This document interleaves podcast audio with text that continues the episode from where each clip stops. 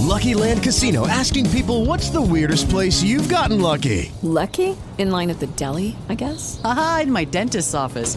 More than once, actually. Do I have to say? Yes, you do. In the car before my kids' PTA meeting. Really? Yes. Excuse me, what's the weirdest place you've gotten lucky? I never win and tell. Well, there you have it. You can get lucky anywhere playing at LuckyLandSlots.com. Play for free right now. Are you feeling lucky? No purchase necessary. Void where prohibited by law. 18 plus. Terms and conditions apply. See website for details.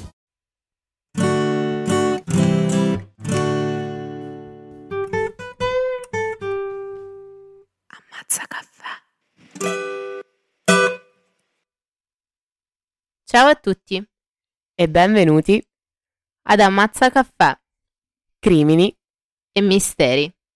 Io sono Giorgia e io sono Giulia e questa è la nostra Summer Edition. In realtà lo è stata finora, però adesso questo episodio viene dal passato perché lo abbiamo registrato qualche settimana fa perché ora siamo ufficialmente in ferie da oggi, anzi no, da una settimana. Questo potrebbe essere anche l'ultimo episodio che sentite perché magari nel frattempo siamo morte, perché chi può dirlo la fatalità, e consideratelo il nostro testamento. Ma se volete aggiornamenti sulle nostre fantastiche vacanze in Grecia potete cercarci su ammazzacaffè.pod o sul nostro gruppo Telegram dove troverete tutte le info necessarie per sapere se ci sarà un altro episodio dopo questo giovedì, visto che le nostre vacanze, come al solito, saranno sicuramente precarie. Fare la lista delle cose da mettere in valigia e in cima farsi togliere il malocchio prima di partire. Chiaramente sempre nella mia to-do list. Detto questo, dato che è possibile che sia l'ultimo episodio di Ammazza Caffè, di che cosa ci parli oggi?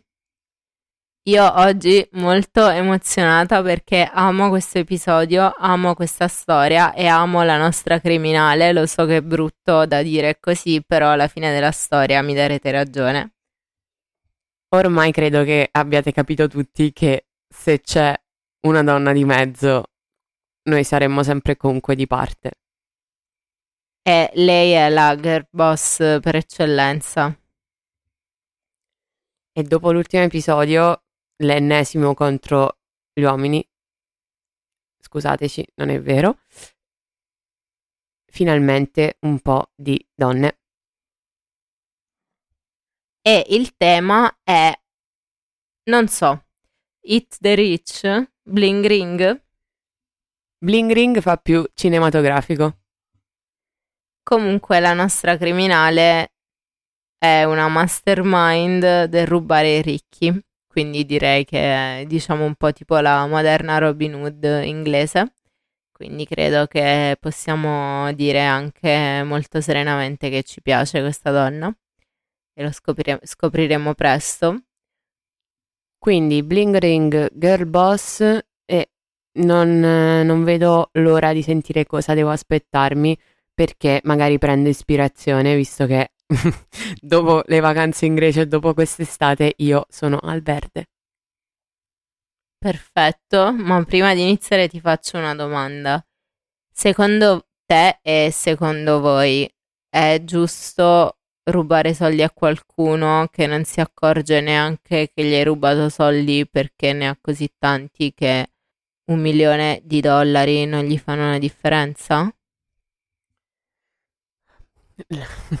Rido perché la mia laurea in scienze giuridiche e i miei esami di filosofia del diritto ti direbbero, ti risponderebbero in un modo e io ti risponderei in un altro, quindi poi ovviamente a tua discrezione. Ma noi andiamo sempre dove ci porta il cuore. Esatto, quindi che dici? Mi racconti la storia di oggi? Andiamo. Piccolo disclaimer, essendo che si parla molto di finanza, investimenti, eccetera, tutto molto casuale perché non ne capisco assolutamente nulla, ma da brava impiegata nel corporate world ho comprato dei libri per scoprire come si fanno gli investimenti, quindi magari fra un anno riascolterò questo episodio e dirò che cazzate hai detto. Come on Jeffrey, you can do it. Sì, quando ho ordinato su Amazon i due libri più economici e più adatti per capire come fare investimenti, mi sono sentita proprio Jeffrey Bezos eh, nella canzone di Bob Burnham. Tutto è partito quando hai ordinato da Amazon, regalando l'ennesimo pacco di soldi a Jeffrey Bezos, che lui è esattamente il tipo di uomo che non se ne accorgerebbe se qualcuno gli sottraesse un milione, ma anche due, tre. E comunque la cosa divertente è che alla fine della storia io resterò comunque povera e lui comunque ricco. Vabbè, dai, andiamo. Quella che vi racconto oggi è la storia di Jyoti Delori, una moderna Robin Hood. All'inizio del XXI secolo, la banca Goldman Sachs si prende la scena del mercato azionario europeo e internazionale. Gli investimenti vanno così bene che nel maggio del 1999 i suoi 221 senior partner ricevono circa 50 milioni di dollari a testa. All'inizio del 2002, l'uomo di punta del mercato europeo è Scott Mead, il managing director di Goldman Sachs Londra, laureato al College di Harvard che ha conseguito sia un master in filosofia a Cambridge sia una laurea in legge alla University of Pennsylvania. Praticamente qualcuno che non aveva niente da fare. Talk about privilege. Questa cosa letteralmente. Nonostante conduce la vita da super ricco, tra ristoranti, lusso sfrenato e ville da centinaia di metri quadri, diciamo pure che faceva anche bene, visto che il suo patrimonio era stimato a circa 100 milioni di euro, Scott è anche un grande filantropo. Nel corso degli anni fa donazioni ricorrenti agli ospedali di Londra, a diverse fondazioni e fa volontariato in ambito sportivo e per l'educazione. Nel maggio del 2002, mentre si prepara per la sua donazione annuale all'Università di Harvard, succede qualcosa di inaspettato. Il suo programma è quello di donare un milione di dollari per festeggiare i 25 anni dal suo ingresso nell'università, ma quando chiama l'account manager per organizzare il trasferimento, scopre di non avere fondi a sufficienza sul conto che aveva scelto per effettuare il pagamento. Sembra impossibile, visto che Mid non usa quel conto se non per effettuare donazioni e quindi è difficile che abbia spostato i soldi e non se lo ricordi. A farlo, infatti, non è stato lui, ma qualcuno che ha depositato diverse volte elevate cifre di denaro in una banca di Cipro qualcuno che aveva la capacità, ma soprattutto l'autorità, di accedere ai conti di Scott Mead e prelevare soldi senza che nessuno facesse domande. In tutta Goldman Sachs c'è una sola persona con questo potere. Jyoti Delori, la sua segretaria. Jyoti, chiamata dai suoi amici semplicemente Jot, nasce a North London nel 1970 da genitori indiani. Dopo aver concluso le superiori, Jot decide di non iscriversi all'università e comincia a lavorare come venditrice in un concessionario di automobili. Proprio mentre sta vendendo un Range Rover, conosce il suo futuro marito, Tony Delori, un ex poliziotto che lavora come chauffeur. I due si sposano nel 1996 e nel giro di un anno nasce il loro unico figlio, ma la loro vita si complica quasi da subito. Entrambi lasciano il lavoro per coronare il loro sogno, aprire una panineria. L'investimento però va da subito nel peggiore dei modi. Nel 1998 sono costretti a chiudere rimanendo senza soldi e con una lunga striscia di debiti.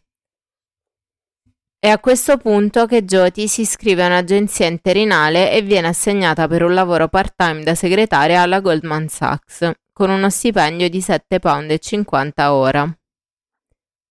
La donna si rivela da subito un'ottima impiegata, dimostrando di essere in grado di agire sempre nel migliore dei modi in situazioni di crisi e conquistando tutti con la sua empatia. Mentre scrivevo questo ho pensato a quando scrivevo cose esattamente identiche nel mio curriculum da mandare alle aziende. Con la differenza che poi nel momento in cui ti incontrano, cioè l'empatia, tu l'hai sotterrata e nascosta. No, in realtà la sai fingere bene, poi dipende. Dipende da chi deve ascoltare i tuoi rant sulle altre persone. La mia capacità di gestire situazioni di crisi e chiudermi in un angolino e piangere, però. No, farti il bagno e piangere. Esatto. Io sono ossessionata dai bagni, me ne faccio tipo Dipende, ovviamente in estate non molti, però in inverno quasi una volta al giorno.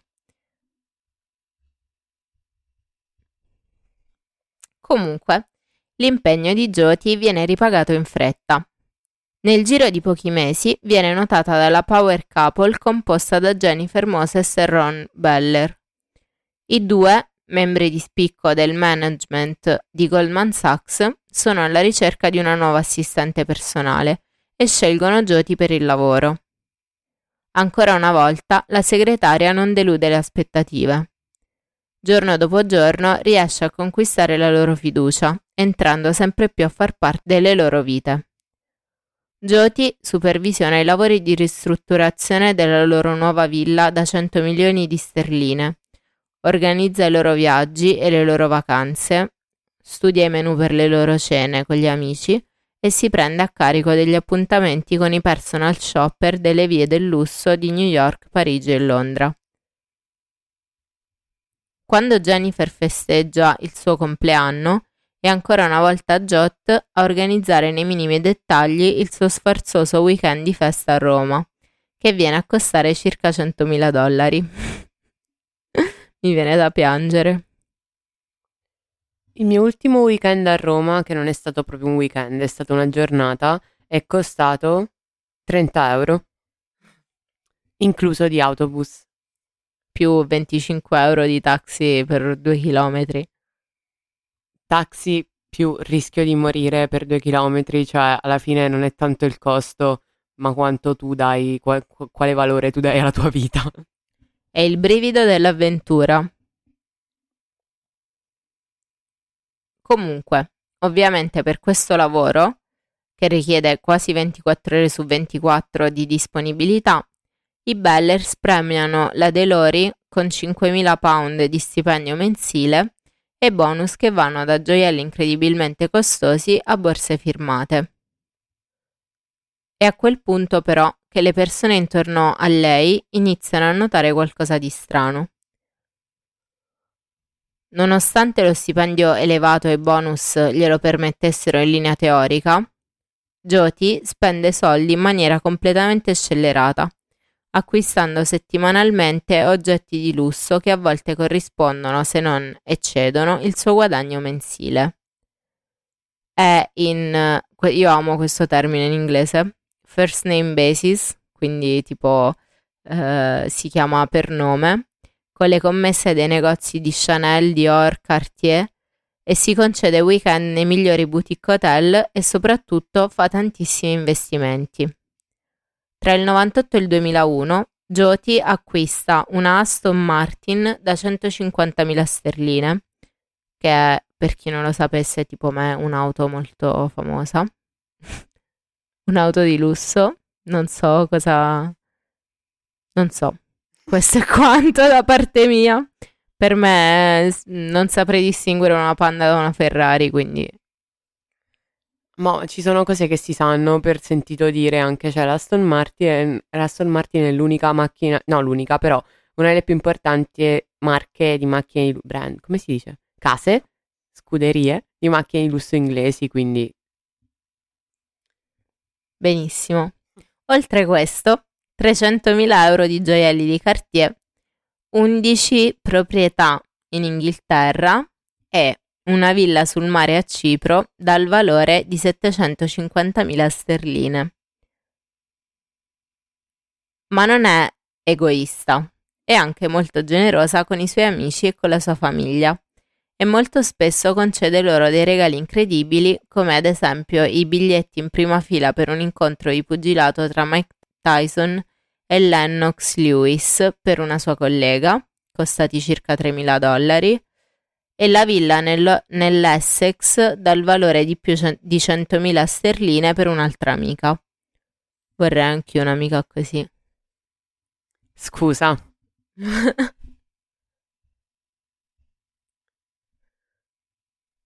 Per giustificare queste folli spese alla sua famiglia, Jyoti spiega di aver ricevuto una promozione e di essere stata guidata dai suoi superiori in alcuni investimenti che le hanno fruttato moltissimi soldi. È a questo punto che i Bellers le offrono di rinunciare al lavoro in Goldman Sachs per lavorare esclusivamente per loro, ottenendo un aumento di stipendio e un bonus di 52.000 sterline. Come dicono negli Essex, to the face. e però, con sorpresa di tutti, la Delori non accetta. Voi direte pazza? No.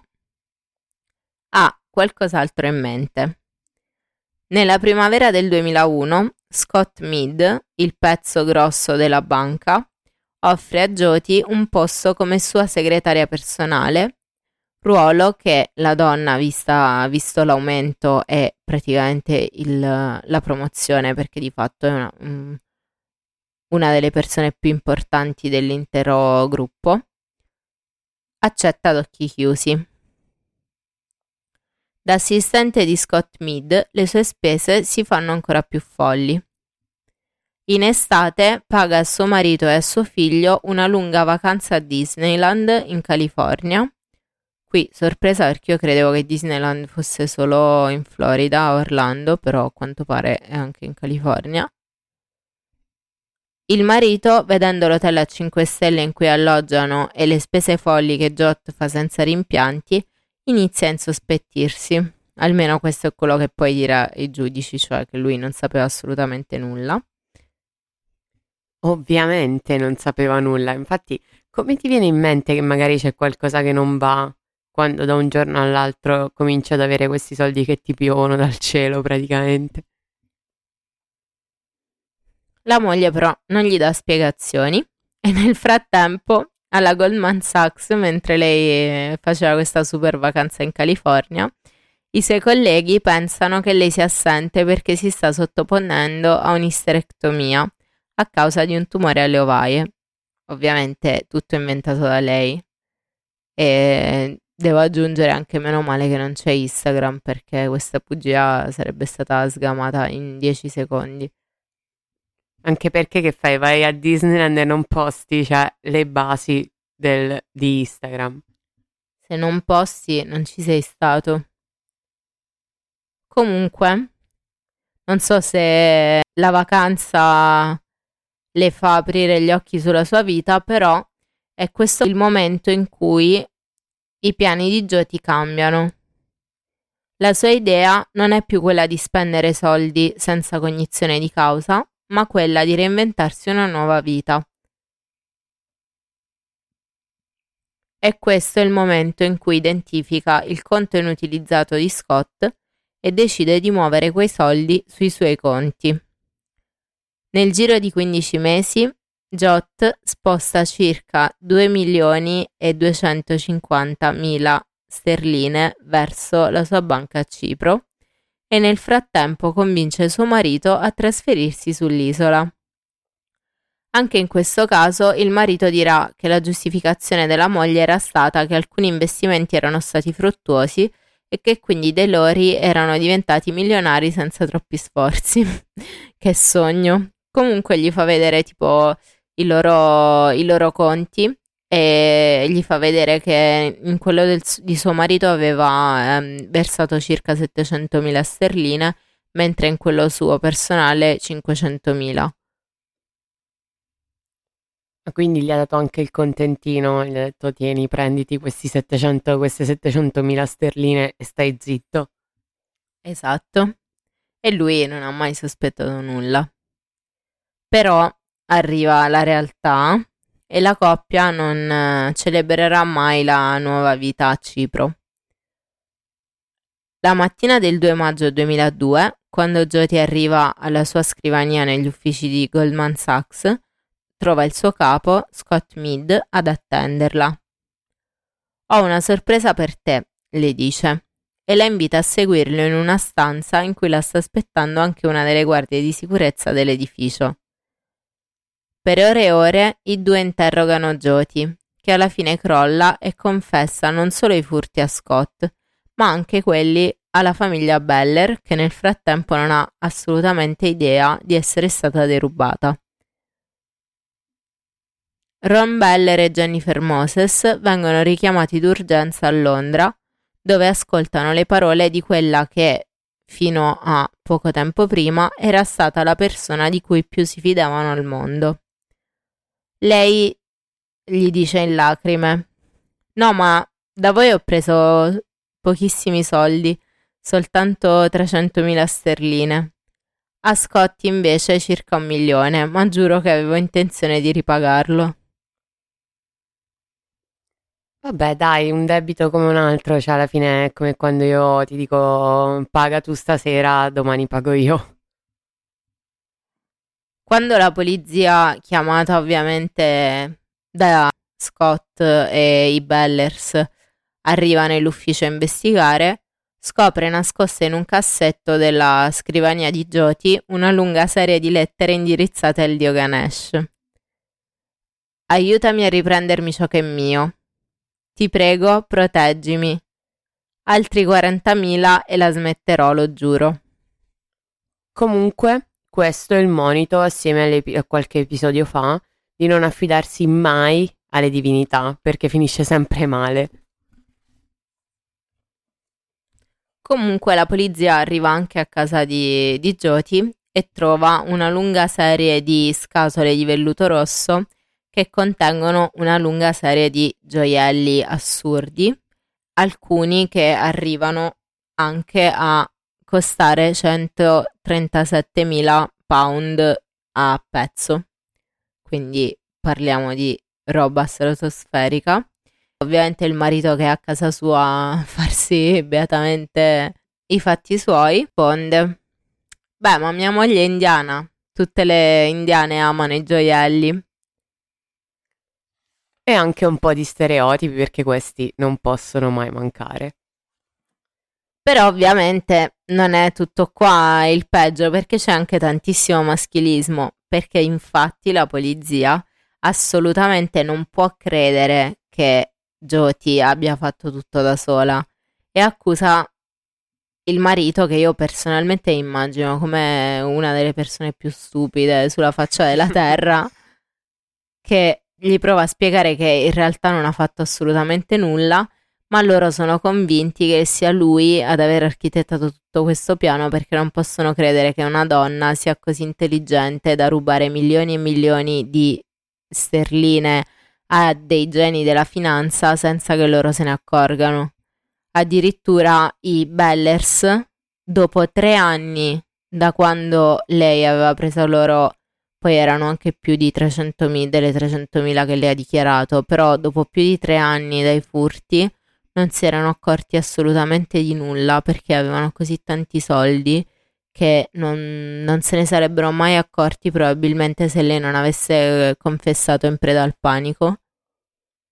Comunque tu pensa che nel frattempo, negli ultimi 5 minuti io non ho fatto altro che pensare a come avrebbe potuto evitare che anche Scott Mid, credo fosse il cognome, non se ne accorgesse semplicemente prendendone un po' da tutti gli altri fondi, cioè un po' da un fondo, un po' dall'altro, perché alla fine se fai sparire equamente un po' di tutto.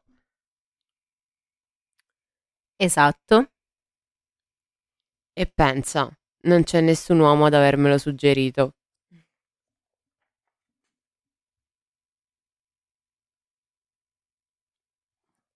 Comunque, Jyoti viene mm, messa ovviamente sotto accusa e si prepara al processo e prima del processo inizialmente confessa tutto e um, anche suo marito e sua madre, perché poi entrambi avevano dei soldi spostati dai conti di Scott e dei Bellers nei loro, nei loro conti in banca perché ce li aveva messi Jyoti, vengono accusati, però Jyoti spiega che non si era neanche resa conto di quello che stava facendo e il fatto che nessuno si accorgesse del fatto che mancassero soldi non l'avevano neanche fatta rinsavire e che nessuno intorno a lei aveva idea di quello che stava succedendo, nonostante fosse così palese che era impossibile lei si potesse permettere tutte quelle cose con il suo stipendio. Vuoi commettere un crimine? Vuoi farla franca? Sii una donna. Esatto, sì, quando vieni sottovalutato tutta la tua vita, questo ha anche degli aspetti positivi, per quanto vorremmo non essere sottovalutate, però... Se si tratta di rubare soldi ad un eh, ricco banchiere bianco Cisette White, vabbè, dai, ci sta, mi faccio anche sottovalutare. Comunque la cosa bella è questa, che quando vanno a processo, Jyoti, ovviamente consigliata dai suoi avvo- avvocati, ha cambiato strategia e spiega che il fatto che lei abbia preso quei soldi dai loro conti non era nient'altro che un accordo implicito tra di loro, tra i Bellers eh, e Mid e Jyoti Delori, perché lei faceva così tanto per le loro vite, lei fondamentalmente gestiva ogni parte, singola parte della loro vita perché loro erano così impegnati tra viaggi e incontri, eh, giri per il resto del mondo da non poter avere una vita normale se non fosse stato per lei e che quindi lei aveva tutto il diritto di prendere quei soldi e che loro in realtà in fondo nel loro cuore lo sapevano. e nel frattempo tutta l'opinione pubblica inglese impazzisce per, per Jyoti e lei fa delle dichiarazioni assurde che io personalmente adoro, tipo purtroppo è una malattia che soltanto i diamanti possono curare. Lei praticamente ha vinto tutto, cioè oltre ad essere una ladra di milioni, anche una ladra di cuori. Soprattutto il mio però alla fine viene condannata e um, va in prigione, vanno in prigione anche sua madre e suo marito che uh, immediatamente dopo il processo divorzia da lei naturalmente, però ci sono le buone notizie per i cattivi, e cioè che Um, lei viene condannata, mi sembra inizialmente a 14 anni che poi diventano 7, ma poi alla fine dopo 5 eh, esce per buona condotta. Il marito esce dopo 3 anni più o meno e si risposa immediatamente dopo essere uscito dal carcere e quando lei esce va a vivere in una delle 11 case che aveva comprato proprio di fronte all'appartamento dove in questo momento sta vivendo il marito quindi sono quasi dirimpettai. E soprattutto la Goldman Sachs non ha ripreso tutti i soldi che Jyoti ha rubato, quindi lei non è povera in questo momento perché non sono riusciti a prendere tutti i soldi di, di Jyoti, quelli che le aveva sottratto ai Bellers e a Mid. Vabbè, lei ha scontato la sua pena, quindi è innocente ora, visto che è stata condannata ed è stata in carcere, ma soprattutto può curare la sua malattia perché spero e credo che abbia abbastanza diamanti per farlo. E soprattutto un'altra cosa è che dopo essere andata in galera si è tolta tantissimi sassolini dalle scarpe e ha portato giù l'intera Goldman Sachs praticamente perché ha parlato di tutto questo ambiente malato in cui viveva e ha anche specificato che tutte le assistenti personali, quindi le segretarie dei mm, pezzi grossi della Goldman Sachs, forgiavano le loro firme non perché volevano rubare i loro soldi come nel caso di Jyoti, ma perché queste persone, questi milionari, chiedevano loro di farlo perché avevano bisogno del loro aiuto per vivere sostanzialmente e quindi in realtà era, e questo è il motivo principale per cui lei è riuscita a rubare tutti questi soldi perché nessuno si faceva domande se lei firmava al posto di, di Scott o al posto dei Bellers. È sempre bello sentire che i milionari barra miliardari privilegiati in realtà sono degli incapaci. Ha parlato anche delle ingiustizie che c'erano, del sessismo che c'era all'interno della banca ed è diventata un idolo delle folle che l'hanno iniziato a chiamare appunto la Robin Hood moderna, contemporanea. E poi l'ultima cosa che ho da dire su questo caso è che se Jyoti non avesse confessato in preda al panico quel giorno dopo essere stata interrogata da Scott, nessuno l'avrebbe mai potuta probabilmente condannare perché effettivamente tutti i trasferimenti che lei aveva fatto in favore di Scott e effettivamente il fatto che comunque le firme fossero effettivamente quelle di Scott, non ci sarebbe stato modo di provare che in realtà era stata lei a rubare i soldi. Un momento di debolezza che ha vanificato un grande lavoro, però non per questo Jyoti non è la nostra eroina. Non tutti i criminali sono criminali allo stesso modo. E non tutti i crimini sono crimini allo stesso modo. E questa era la storia di Jyoti Delori e dei suoi crimini. Se volete saperne di più, se volete sapere come Jyoti ha conquistato il cuore dell'opinione pubblica e come ha reagito dopo essere uscita dal carcere e cosa fa oggi, seguiteci sul nostro canale Telegram che trovate nel link in bio della nostra pagina ammazzacaffè.pod su Instagram. E dalle nostre vacanze a Creta, anzi dal passato, visto che l'abbiamo registrato prima di partire. Se questo non è l'ultimo episodio, ci vediamo Anzi, ci sentiamo nel prossimo episodio. Ciao! Lucky Land Casino asking people what's the weirdest place you've gotten lucky? Lucky? In line at the deli, I guess? Aha, in my dentist's office.